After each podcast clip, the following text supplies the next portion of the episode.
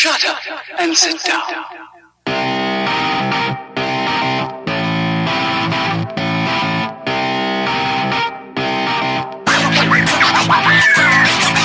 right, welcome to another episode of the Super Movie Studies Podcast, a show about comic book movies approached from every angle and a community of nerds discussing how fiction relates to non-fiction, kind of. I'm your comic book culture host, Michael Maurer, joined by the movie maestro James Schuyler Houtsma.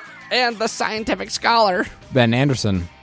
SMSP is your premier movie discussion podcast. Every week, we continue our journey exploring our favorite subject superhero movies. Every fan sees the movies differently, so we gather some amateur experts to discuss certain aspects of the movie.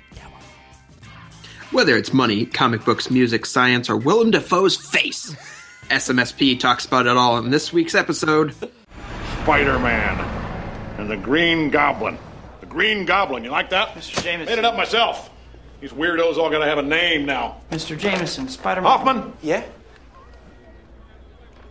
call the patent office, copyright the name Green Goblin. I want a corner every time somebody says it. How about green meanie?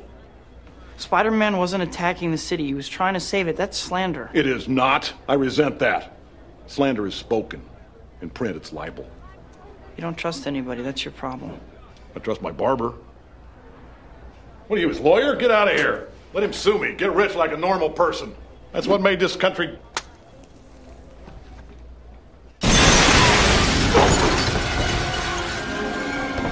Jameson, you slime! Who's the photographer who takes the pictures of Spider-Man? I don't know who he is. His stuff comes in the mail. You're lying! I swear. He's the one who can bring me to him. I don't know who he is. You are useless, you. Set him down, tough guy. Speak of the devil. Spider-Man! I knew you two were in this together. I Hey, kiddo, let mom and dad talk for a minute, will you? Sleep.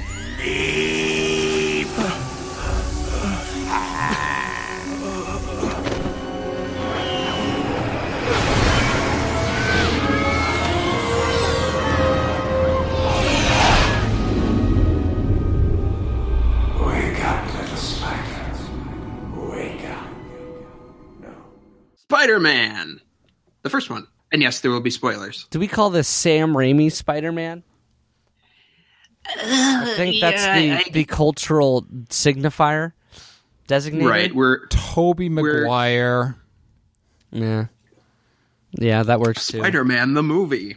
Ki- the Kirsten Dunst Spider-Man, Oh, the Macy Gray Spider-Man. Sure. I call it the Macy Gray Spider-Man. oh. Macy Gray. They should start titling Spider Man movies the way they do, like, episodes of Friends. so this one would be the one with the terrible yellow eyes. Or or how they do it? It's The always- one where they it's always- diagnose insanity in a rat. It's always sunny. uh, Norman tries to save the company. That's what it'd be good. Harry tries to get his father's love.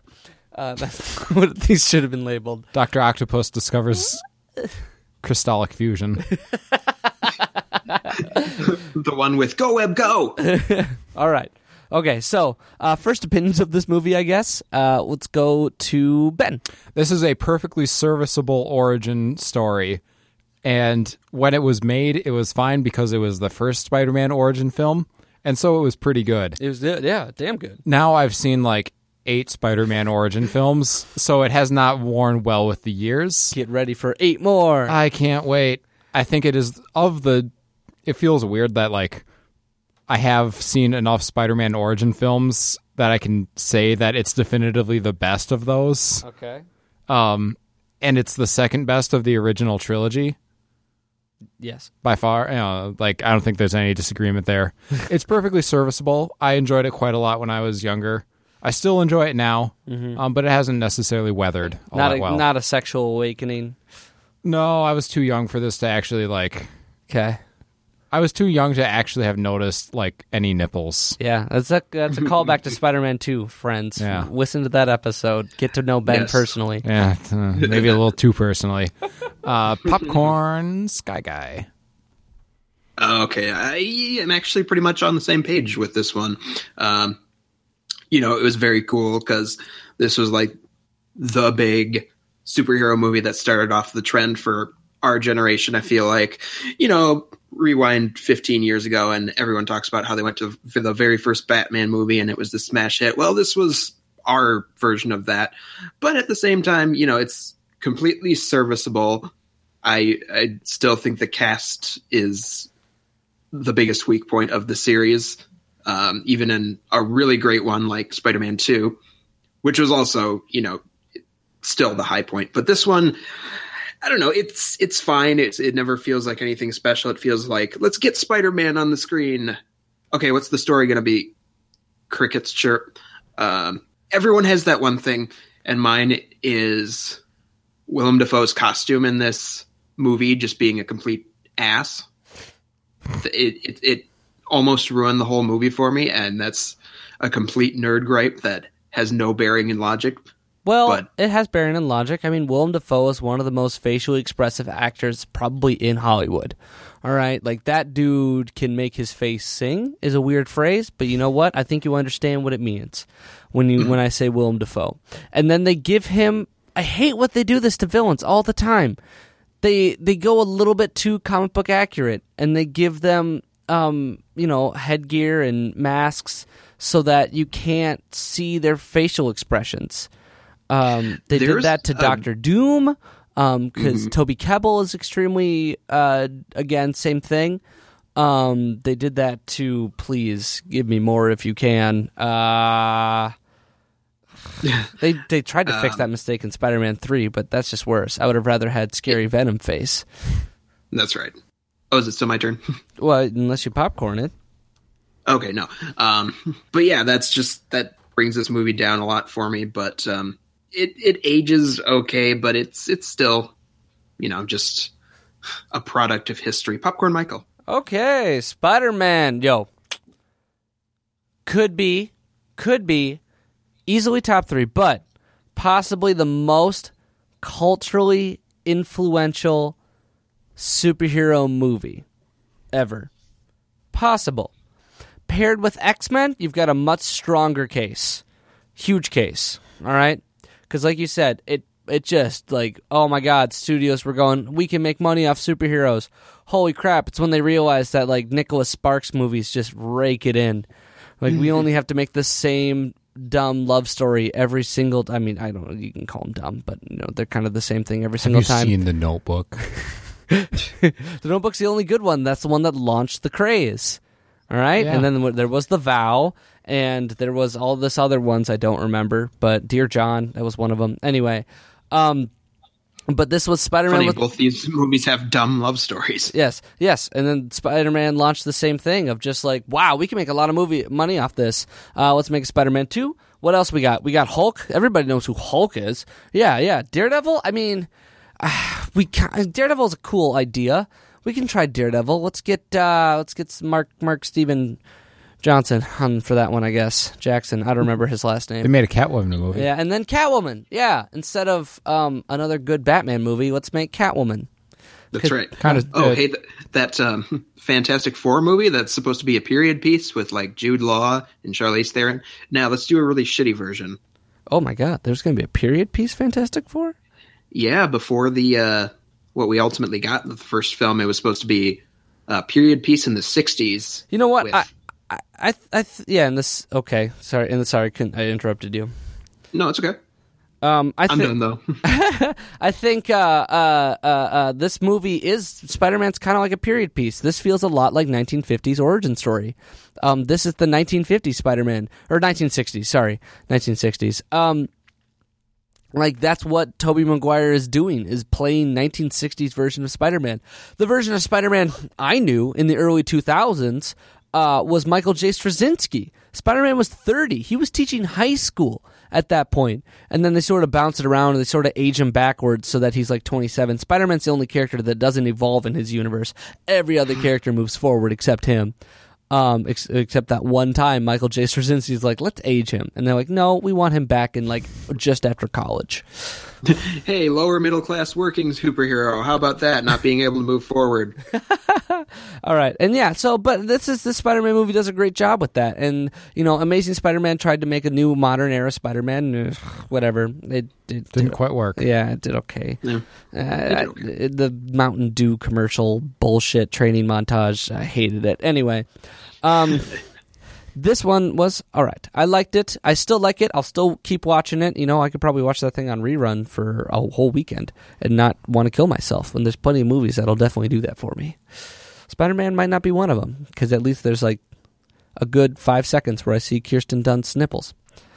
Which I had, did not notice until like rewatching it like today. I was like, oh my goodness. Best movie ever. How'd they get away with that? the same reason they got away with it in the second one when they did it at least 30 minutes longer. yeah. Oh my gosh. It was like, man, oh my God, Kirsten Dunst, you look great without a bra. So just don't even, we're going to take it off if you wear one. That's in the contract. Wow. That was also 1960s. Great stuff. All right, production budget of 140 million. That's uh, inflated to somewhat significantly in 2002 ish. yeah, let's just say that's pretty good for 2002 numbers. And uh, what it brought in it, it, is definitely better. Yes. Uh, domestic gross, uh, as of 15 years later, still sits at 403.7 million dollars. Foreign gross is almost equal at 418 million for a grand total of 821.7 million. Damn. Everyone saw this movie. Everyone saw this movie. I saw this movie. Ooh, personal experience. Um, every time I see a Spider-Man movie, I have a nightmare. When I was a kid, every time I saw a Spider-Man movie in theaters, the next night or a couple nights after, maybe guaranteed a nightmare. Happened to at one, two, and three. Um, didn't happen during the Amazings because I'm old and I don't have nightmares about that kind of shit anymore. My nightmares about um, crippling depression and dying young. Uh, but and and the alcoholism. that alcoholism is intense. Um, it's very, very, goodness. very tragic. Uh, but no, this one was definitely like Green Goblin was hunting me in my house, uh, and that scene where he sort of does the smoke trail over um, uh, his jet his jet contrail uh, behind. That's some straight up Wizard of Oz shit. yeah, and he just comes laughing in, and like that is the image in my dream of like him flying over my house doing that. Yeah. Yeah, that, that shit. Yeah, and then and then and then he like I keep running back and forth in my house because he's outside every single door. Um, and then it was a double dream because I woke up in my bed. Uh, and and then I realized I was in a dream again because the Green Goblin was there again, and then I woke up realizing that I was actually sleeping downstairs and I had forgotten that. Chills, man. That's that's some messed up stuff, and that's the power of Sam Raimi, who yeah, has his roots in horror, it's true. It's which like- you'll see in pretty much a lot of these films. yeah. So anyway, relativize that money, please. Oh my goodness! Um, it is still the biggest superhero origin film. Damn. Uh, with its 403.7. Few have come close. I remember Guardians of the Galaxy came fair, well, within arm's reach a few years ago, but this one still holds the crown. It's still the biggest uh, Spider-Man film.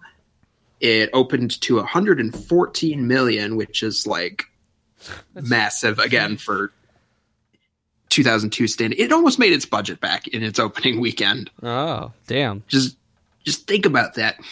Uh, it's by far the biggest film of 2002, and keep in mind this was a a year where it opened two weeks before uh, Attack of the Clones, which people thought, oh yeah, nothing's gonna top Star Wars.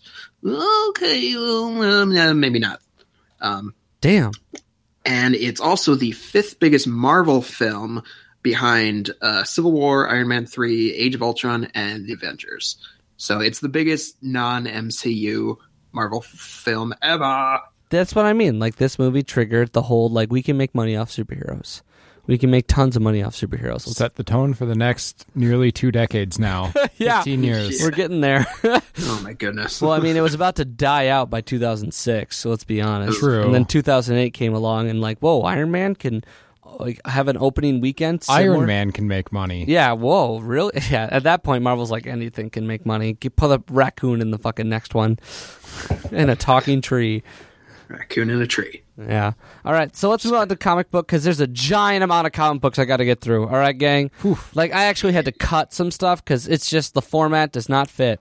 So we're gonna start at minor characters and talk less and less as we get to bigger characters because that's how I roll. Because you know the most about the bigger characters. This is about to shine the light on the little guys that you might not have known If, about. if you want to know, if you want to know Spider-Man's origin, just watch this movie. Yeah, or I mean, like Spider Man has his own comic book. You will see Spider Man in a comic book. You will see Spider Man in a television show. You will see Aunt May and Ben, Uncle Ben, and Uncle Ben has the same purpose in every format.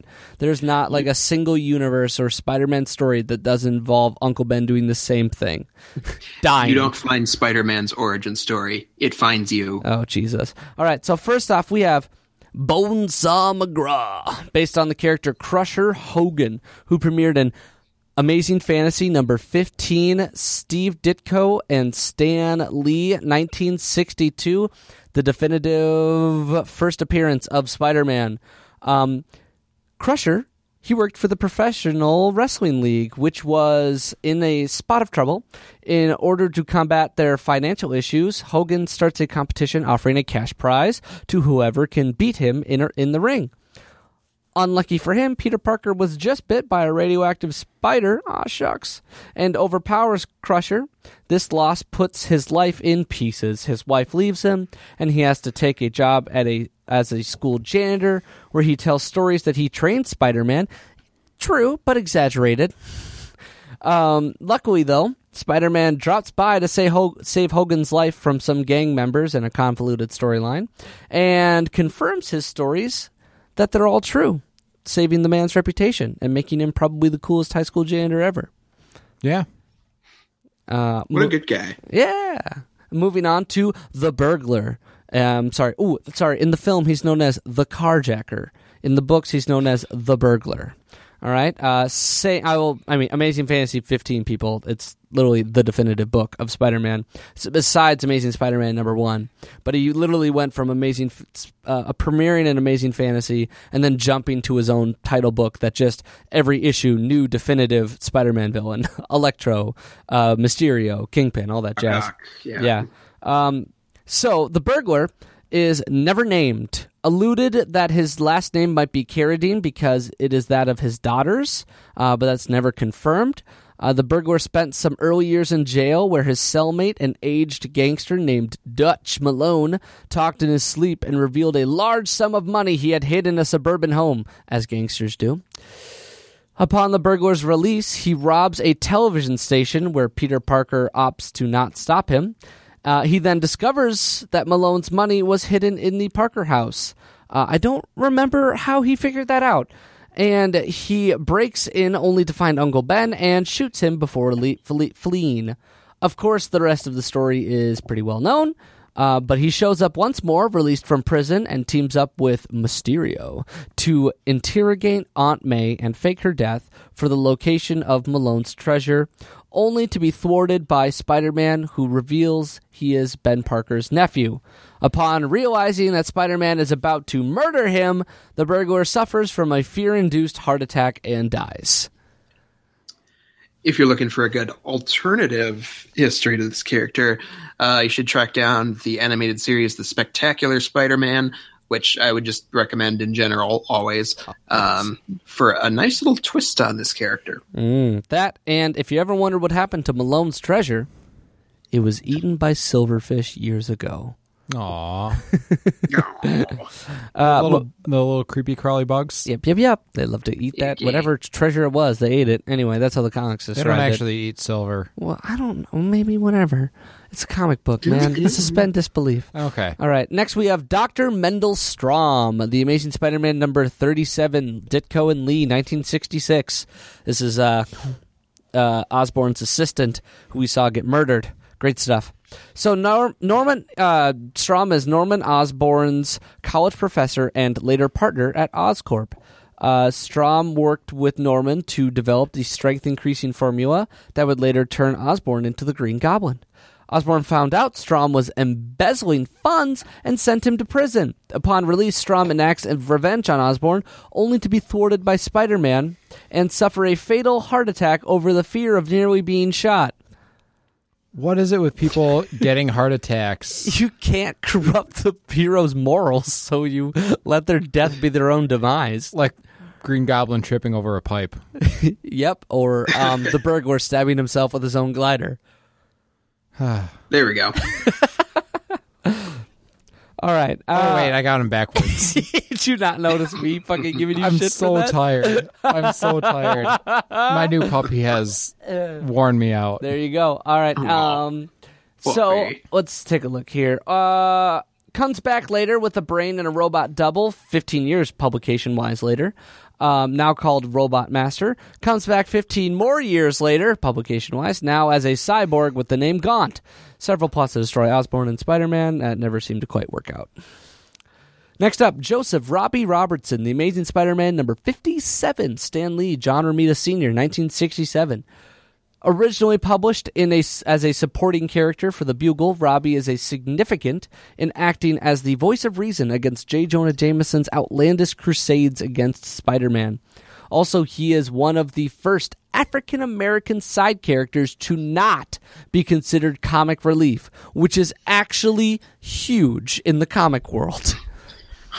Shit, yeah, it is. Dang. I'm trying to think of the Teen Brigade of oh my god the t- the Teen Squad or something like that, and they had a black character named Whitewash oh no. That who had sounds giant lips. Like every other Oh, kid looked no. normal, but this person did not. No, it looked like, and even in the Spirit, same thing. I forget the Spirit sidekick, but again, everybody drawn by at, at by Eisner um, looks perfectly like a human being, except the black side character. All right. Um, Oh. in the 1980s, Gerry Conway wrote a pretty famous run on the two Spider Man books that explored the history of Robertson and his stressful relationship with the hitman Tombstone. Um, I like to think that Robertson is a very Dr. Kinsian character in the Marvel Universe with his outspoken views on tolerance and acceptance, displayed in not only Spider Man, but the X Men as well. Wish I could say more. Uh, moving on to Betty Brant, The Amazing Spider-Man number four, 1963, Lee Ditko, Peter Parker's first crush. Betty is one of the several supporting characters at the Daily Bugle as Jameson's very reliable secretary. Ironically, her mother worked the same job before her. Even though their will they won't they relationship resulted in a uh, well, their will they won't they resulted in a relationship, uh, Betty eventually broke up with Peter because he couldn't commit enough time to her. Also, her brother was killed in a fight between Doc Ock and Spider Man, so that didn't help. She currently runs her online journalism blog. Moving on. Again, there's always so much more to these characters, fans. Don't think I'm, I'm just giving you some highlights.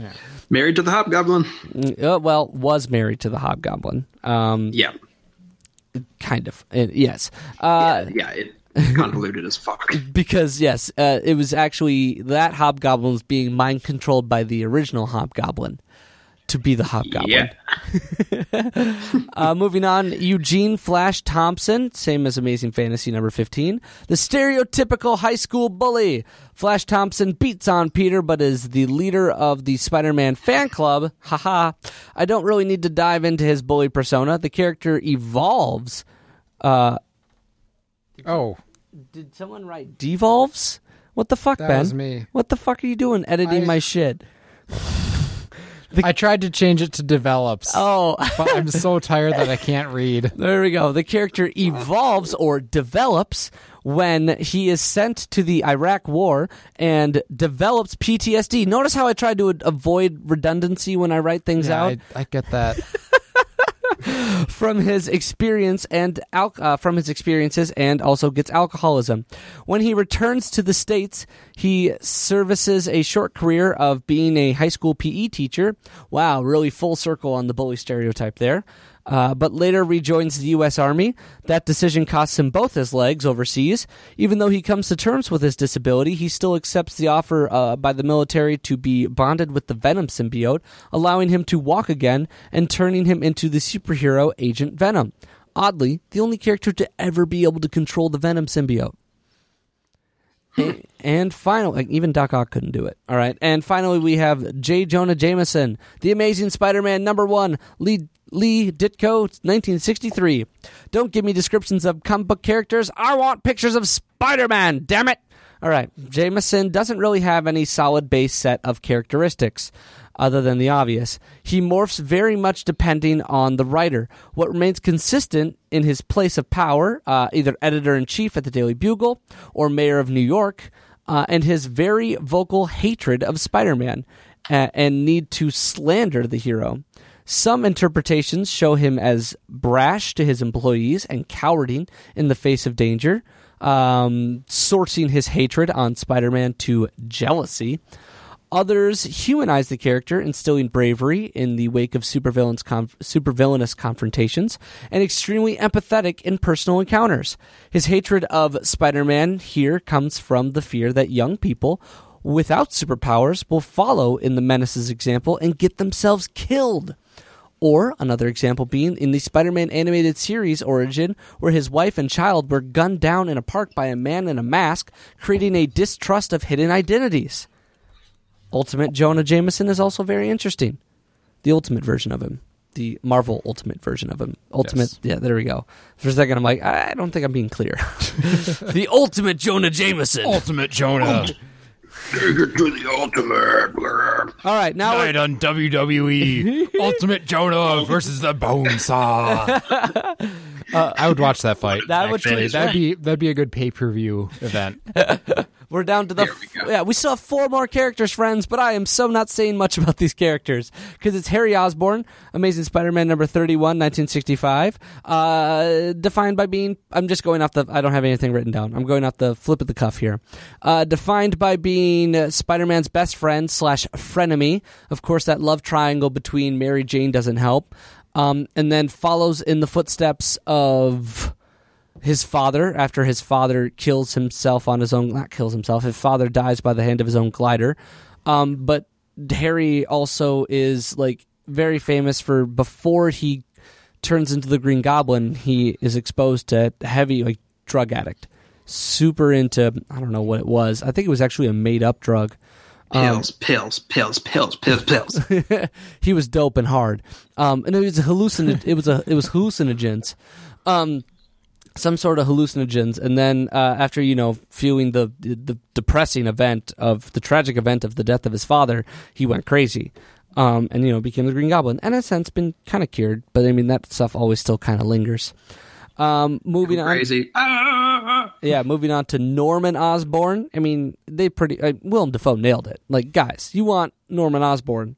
It's Willem Dafoe. It's not Chris Cooper, who they hired to be Norman Osborn for three seconds in Amazing Spider-Man Two. It's it's Willem Dafoe. Like he nailed that shit to a T. Like that caring yet distant father that is proud of someone other than their son because like other people are smarter than his, his son. Um, and then like goes crazy buck wild when uh, his company is being threatened, and because that's his pride and joy. His real child is his company, and so he tests the Green Goblin serum and goes crazy and kills people, and fights Spider Man because he has a vendetta against Spider Man for some uh, obviously shoehorned reason. For some reason. Exactly. For Uh, some reason. now we have Mary Jane Watson. Um, she was actually developed as a running joke for the longest time. Aunt May would talk about for 30 issues, I think. So almost two years, uh, more than two years. Aunt May would um, mentioned that the uh, Aunt Maria. Oh my God, I'm forgetting the neighbor's name. Um, but she has a nice Anna Watson. Anna, that's right. Anna, Aunt Anna has a wonderful niece that uh, Peter would love to meet and hook up with. But Peter's like, "Oh my god, my aunt is trying to hook up, hook me up with a girl. This girl must be butt ugly. I can't fucking do it." Um, She's got a wonderful personality. yeah, which means massive tits. All right, and uh, Ben's shaking his head at me. My terrible tactless jokes. Uh, you you you know and love me for him. Um, but uh, and then there's that iconic reveal in uh, Spider-Man 37. Oh shit! See, this- thank you. This is what happens when I don't write things down. I get, I get, uh, I know all the information, but not where it's from. which is not good Oh, yeah. for the journalist in me. Um, and it's that that realization where because w- there was an issue before where her face was covered by a potted plant. And it's just like, oh my god, she's probably beautiful, or maybe really, really ugly. Who knows? And then there's the big reveal, and she says, "You just hit the jackpot, Tiger, or face it, Tiger. You just hit the jackpot." And you're like, boom, instant crush. And she's actually just supposed to be introduced as a love character, a love triangle character. Gwen Stacy is supposed to be Spider-Man's soulmate. But then writers realized, like, wow, Mary Jane is such a much more interesting character. Gwen is nice and all, but I mean, she's just a nice person. So of course we have to kill her. We can't have nice people. and uh, that's how it goes. And then that Mary Jane became the soulmate. Um, so yeah, she lived with her aunt, and her family history isn't as abusive as it's displayed in the film. But you know, you know, what are you gonna do? You got to edit some things. Gotta make it dramatic. Yes, I mean you got to give Peter an in, right? Like she's emotionally distraught. Like her aunt wouldn't be yelling at her, just being like, "You're a hussy." In all honesty, Mary Jane in this film, hussy, hooks up with four dudes in one movie. Come on, Eugene That- that- is true. starts with Flash. Before graduation, I mean, right after graduation, hooks up with Harry. Like directly after Flash goes, whatever, at graduation with the hand gesture to the side. Hilarious. Um, and then gets a crush on Spider Man while dating Harry, uh, makes out with Spider Man. I mean, who wouldn't at that point? And then Harry's father dies, and she's like, "Well, this shit ain't gonna work, Harry." Well, honestly, it was when um, his his father screamed that she was kind of a gold digger, and he didn't say shit. Uh, said we're done, and then she kisses she kisses Peter at Harry's father's funeral. Come on, That's her prerogative. It's the 21st century. that is so much fucking baggage. All right, and that before she kissed Peter, she did not know she was Spider Man, and then the kiss like made it. Ooh, she couldn't tell by the voice, but she could tell by the kiss. That's how that. Yeah, woman, yeah, that's a little stupid because Peter Parker doesn't disguise his voice like at all. Not at all. All right, and then finally we have Spider Man. I'm not gonna say shit about Spider Man. You fuck. Watch the movie. Yeah, great power comes with great responsibility, assholes. Do I got to drill it into your head just like every movie tries to? Fucking a. There's there's 50 years of history of this character. Oh my god, read a book. Spider Man is there to book. see you. Also, Spider Man is different all the time. He keeps changing. Like honestly, like We've had three reboots. Yes, and like there's there's teenage Spider-Man, there's after college Spider-Man, there's during college Spider-Man, there's um 30-year-old high school teacher Spider-Man. They're all different versions. There's dead Spider-Man. That was around for the longest time a few years ago. There's Snowman Spider Man. But eventually he always comes back to classic Spider-Man. So don't ever fret you butthurt fans who just ragged on Dan Slott when they killed the character for a full year in 2014, 13, I don't remember. There's, there's Cybernetic Spider Man. there is. There's going back to high school Spider-Man because that's really what we wanted with these movies. Oh, There's yeah. Underwater Spider Man. There's judo. There's, There's, there's Moon Spider-Man. there's judo chop, karate grip, action Spider-Man. There's Moon Spider Man. All right, we're moving on to music now. I said that one. I'm done. There's Spider Martian. Let's go to music. So There's this is going to be a long Spider-Venetian. episode if we don't fucking keep moving. All right, on to Spider music. ha. Music Spider-Man. Um, as we mentioned in our Spider-Man 2 episode, uh, the music for both the original and 2 is done by Danny Elfman. Themes appearing in the third one.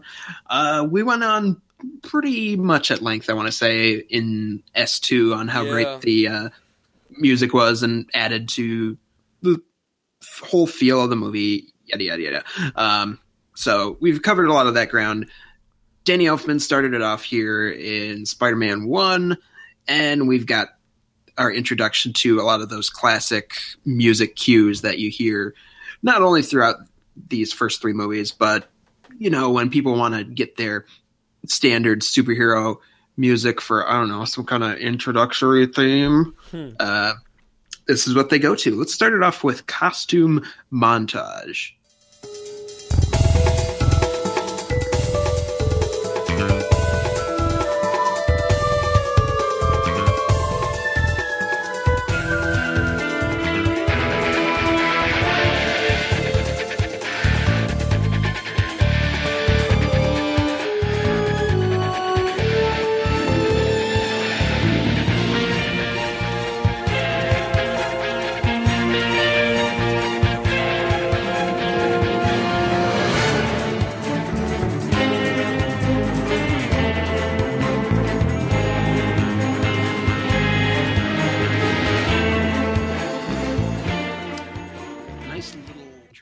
To the uh, the main themes you'll hear throughout the movie. So to get some pretty rocking uh, background music, I would say.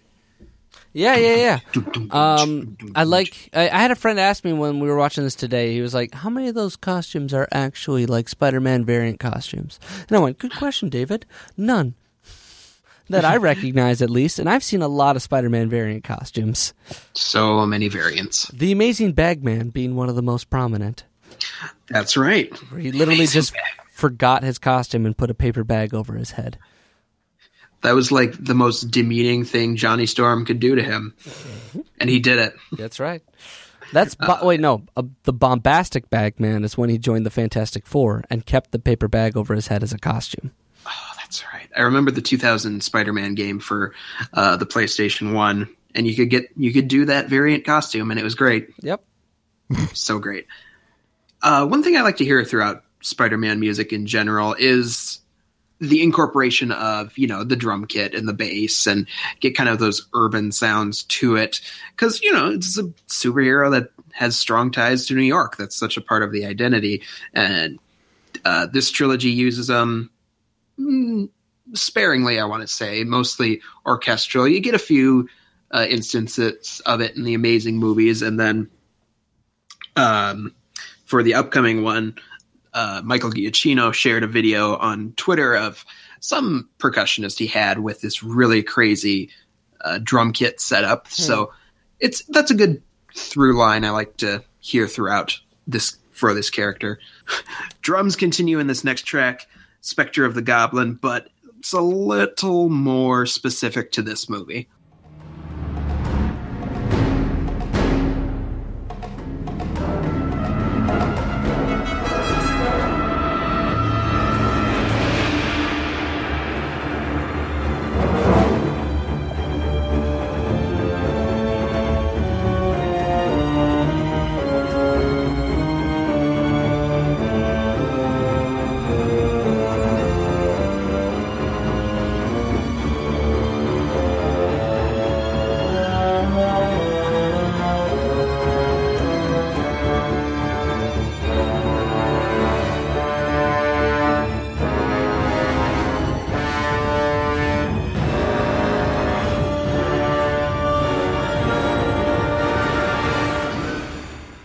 What's the oh shit? What's the line in Spider-Man Two? Follow your destiny, Harry. Oh, avenge me!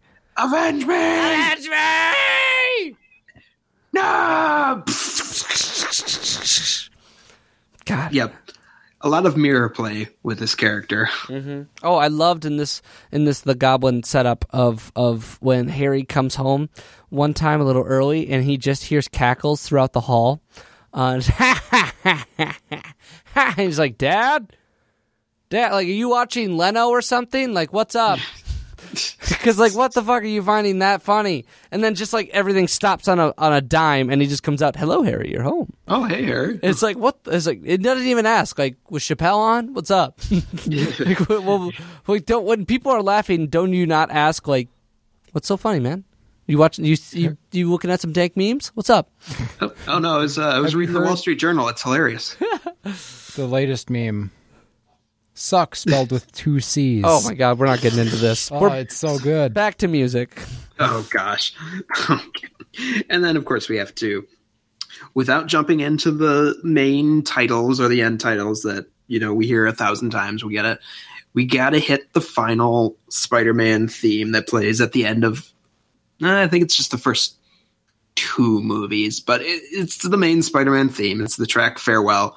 And it's one of those musical moments where like, okay, I think superhero movies and superhero music they're gonna they're gonna be around for a little while.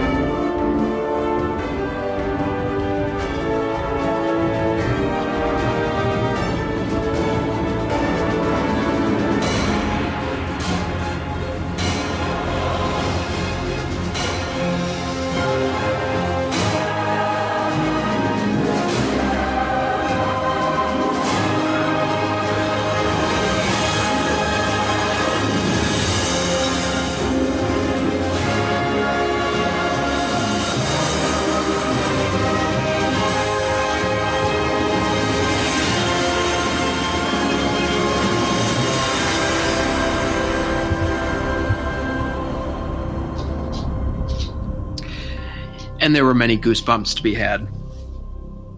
Hold on, hold on, hold, hold on, hold on. Let me try listen to something real quick. I want to draw a comparison.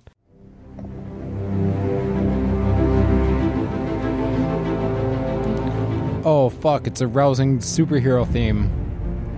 You hear Shit, that dog. shit? Yeah. This, Does that not this is the sound- Dark Knight theme? Ex- Does that not? This is the Dark Knight final ending song.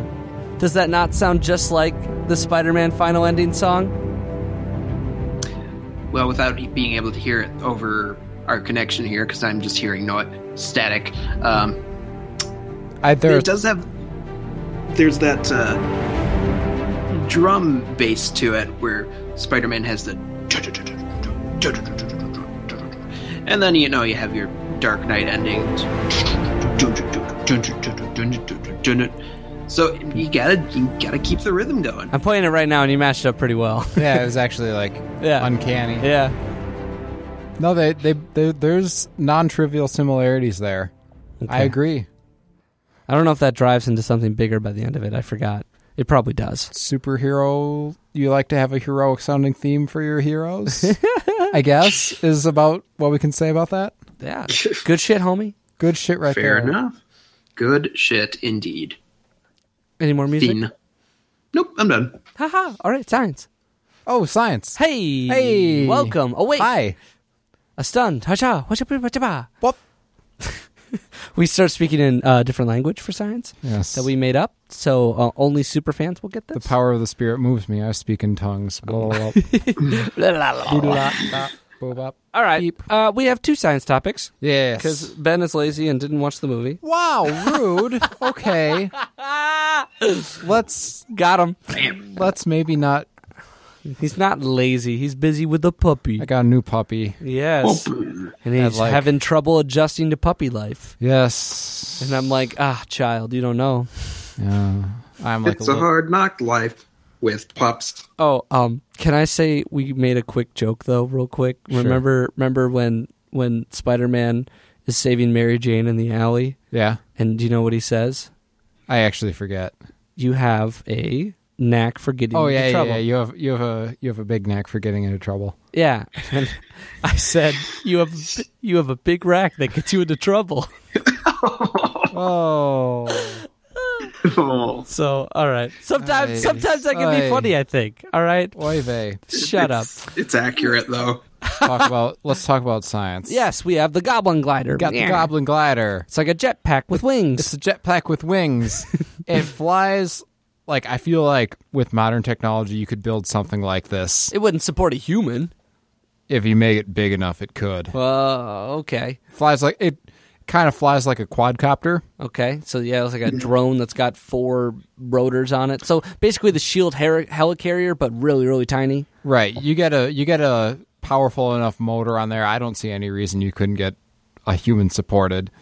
You'd need a hell of a big motor. Yeah. And at that point, like, where's the weight to, like, lift ratio come in? Right, yeah. I You- feel as if that's going to really contradict The it. heavier you make your like the more powerful you make your engine, you have to make it bigger. Yeah. And then it gets but heavier. The, the heavier your engine is, the harder the needs to work in order to lift itself. yeah. And so actually, like, there's like kind of an upper bound on how much. if you want to hover, that's the thing. Yeah. That's the key. Like you're all thinking like what about airplanes? Airplanes like go fucking like thrust. They they just go so fast they don't have time to fall. Yes, exactly. Um, well, that and these, well- they're jet engines, right? So they only push like one direction. You don't really have to maneuver. right, you maneuver airplanes every part of basically it. like go one direction, and you kind of tilt them to get them to turn. Yeah, you And don't they do turn hard very turns. slowly. Exactly. You don't go like shoop whoop veep whoop. You Yep, know everybody saw that. that was that was me executing a four point turn with my hand. Whereas with a glider, you can stop and like back up and hover. It's more like a helicopter. Exactly. But he And- made it look like a jet. You- but he's using jet engines, which Yeah. is not really feasible. no. So Besides being unrealistic, or I mean, like fantasy. yeah, I invented something. Ah. Ah, I'm a, I'm a s- Also, that Goblin Glider is a hundred thousand times more effective than the shitty exoskeleton that their co- their competition built.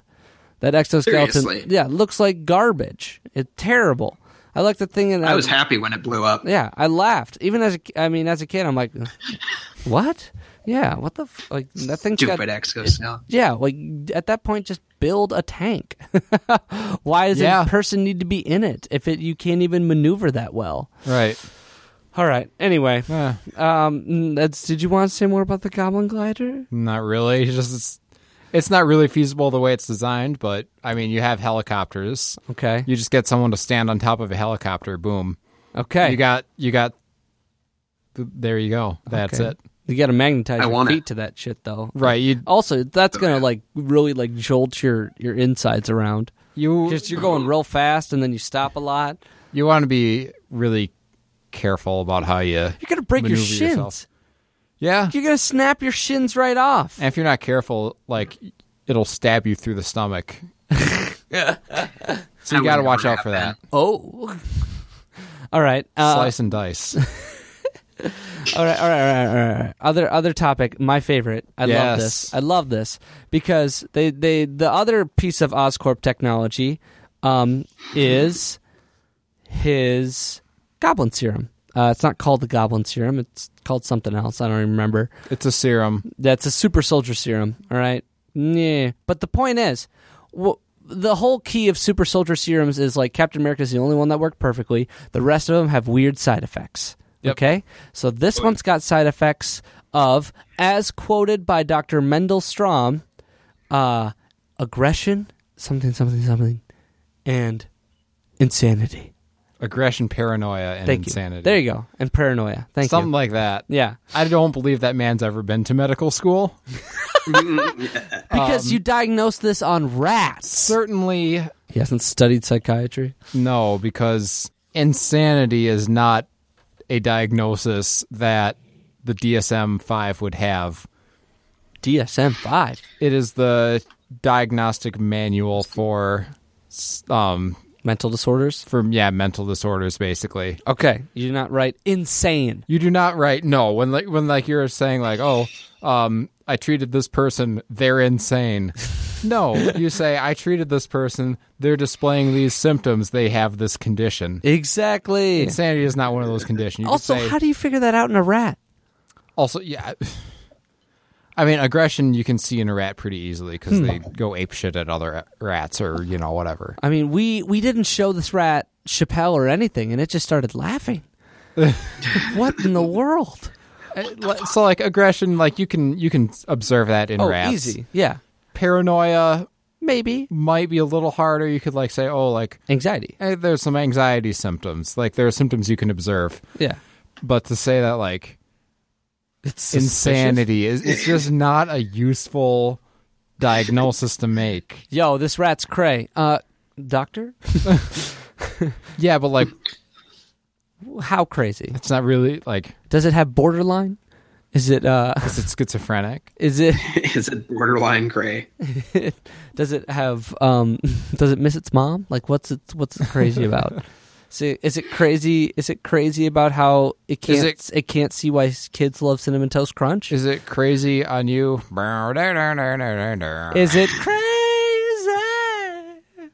Does that make it crazy?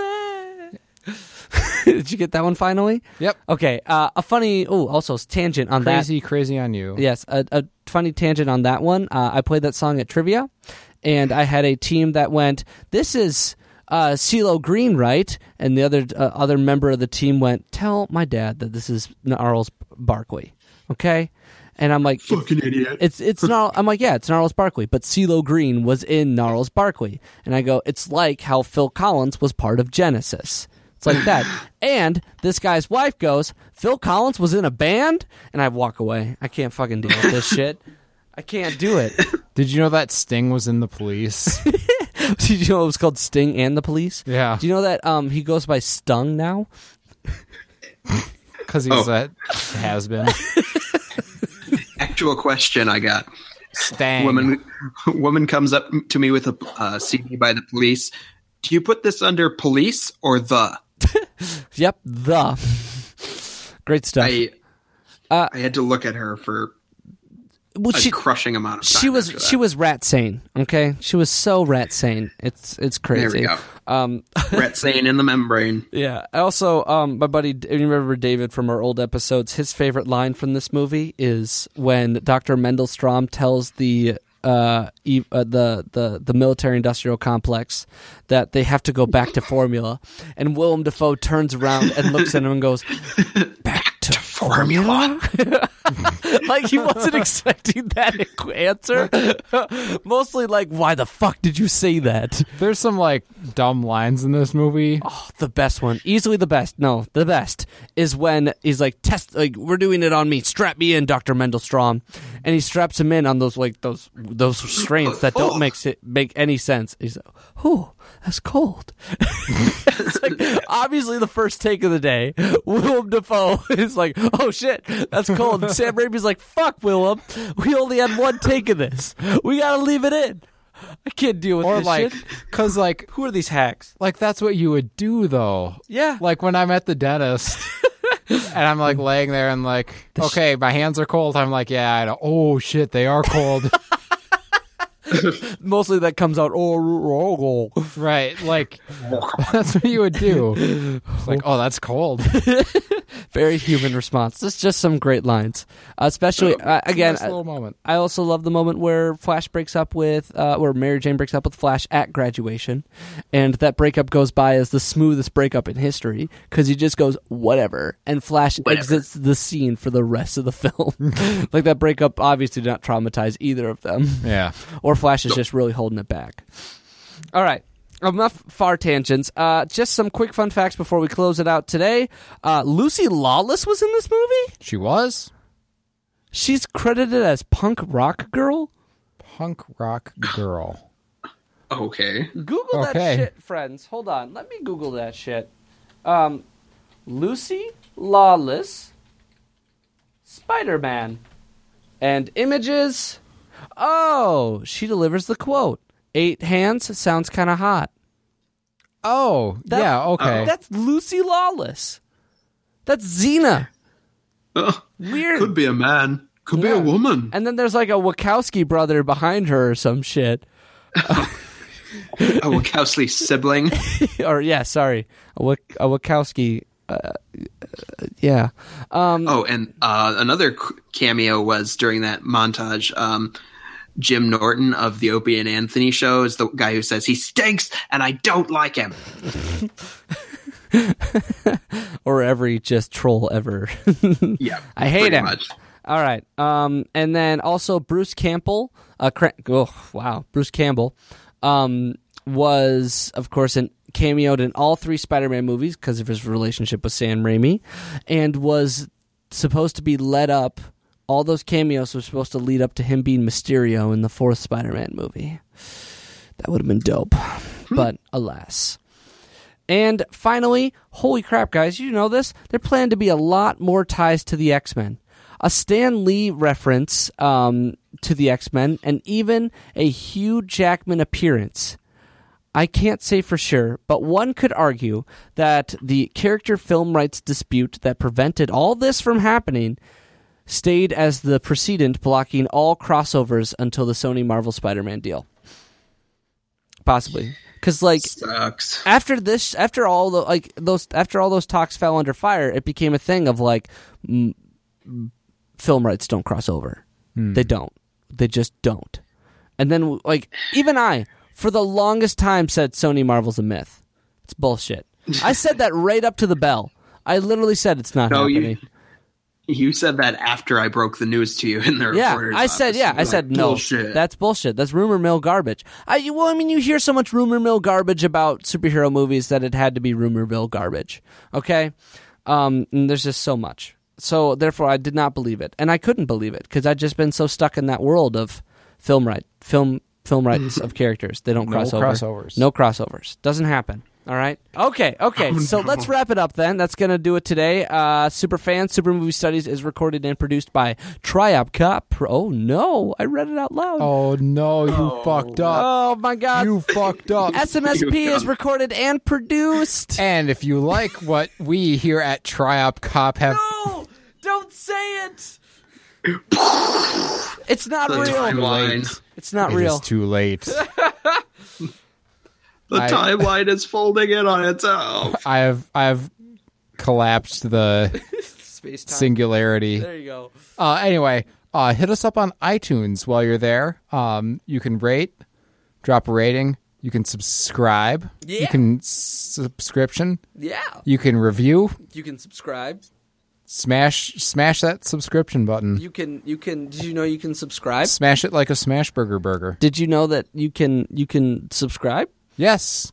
Okay. And if you subscribe, then a new episode will come out every Monday. Oh wait, hold on. You can subscribe to this? I mean, a new episode will come out every Monday, whether or not you subscribe. but if you subscribe, it'll be delivered directly to your Ear holes. portable electronic Ear holes. device wherever ear holes are sold. Yeah, we put it right in your ear. Mm. Just right in there. Yep. Deep in your ear. Anyway. On Mondays.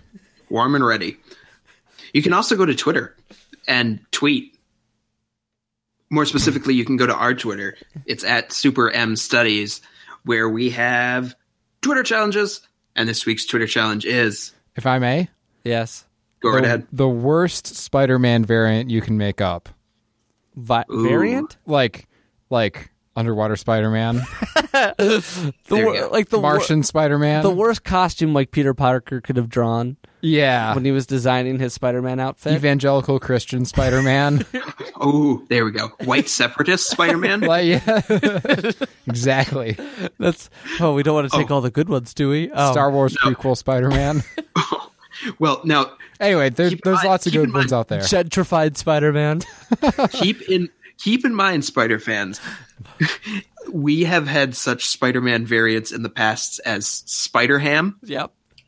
and things like the Spider Mobile. Spider Knight. So, um, so you're gonna have to you're gonna have to step this You're gonna have to dig deep to get the to win this week and find the worst. I don't. I don't know. I don't know. I like. Um. I like gentrification Spider-Man, and I like. Um. Um. uh. 80s radio DJ Spider-Man. I feel as if like because all DJ these, DJ Roman Candles Spider Man. Shout out to reporter people who know what that is. all right, that's a good one. Um. so yeah, tweet us tweet us your dumb alternate Spider-Man versions. And if you're not that creative, just give us a Spider-Man meme from the 1960s. Spidey memes, Spidey yeah. memes are great. So many. Just there's so just many send great us one that you think we haven't seen yet, and we'll laugh and say thank you. All right, I always laugh at Spooderman. Spooderman. Spooderman's great. What's your favorite type of rice? Uncle Ben's. Uncle Ben, Mac- Macklemore, please. All right, uh, that'll do it today. I'm your host, Michael Maurer. I'm James Skylar Hutzma. and I'm Ben Anderson. That's new. I hope you all have a super week. Bye. Go web go. Bye. Oh shit. Oh, we fucked up. Doesn't work. We're gonna have to go back to formula. Back to formula. All right. Good night. Bye. See ya. So good you have to say bye three times. Bye. Bye. Bye. I wish this was the X Men Two episode. We're gonna go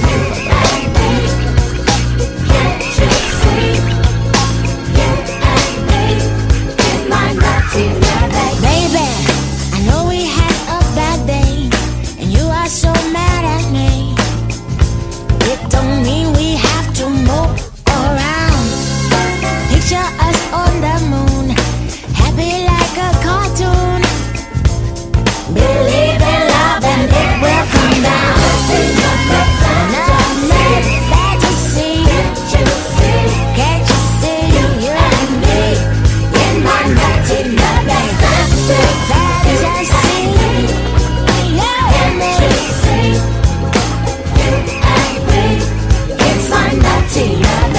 샤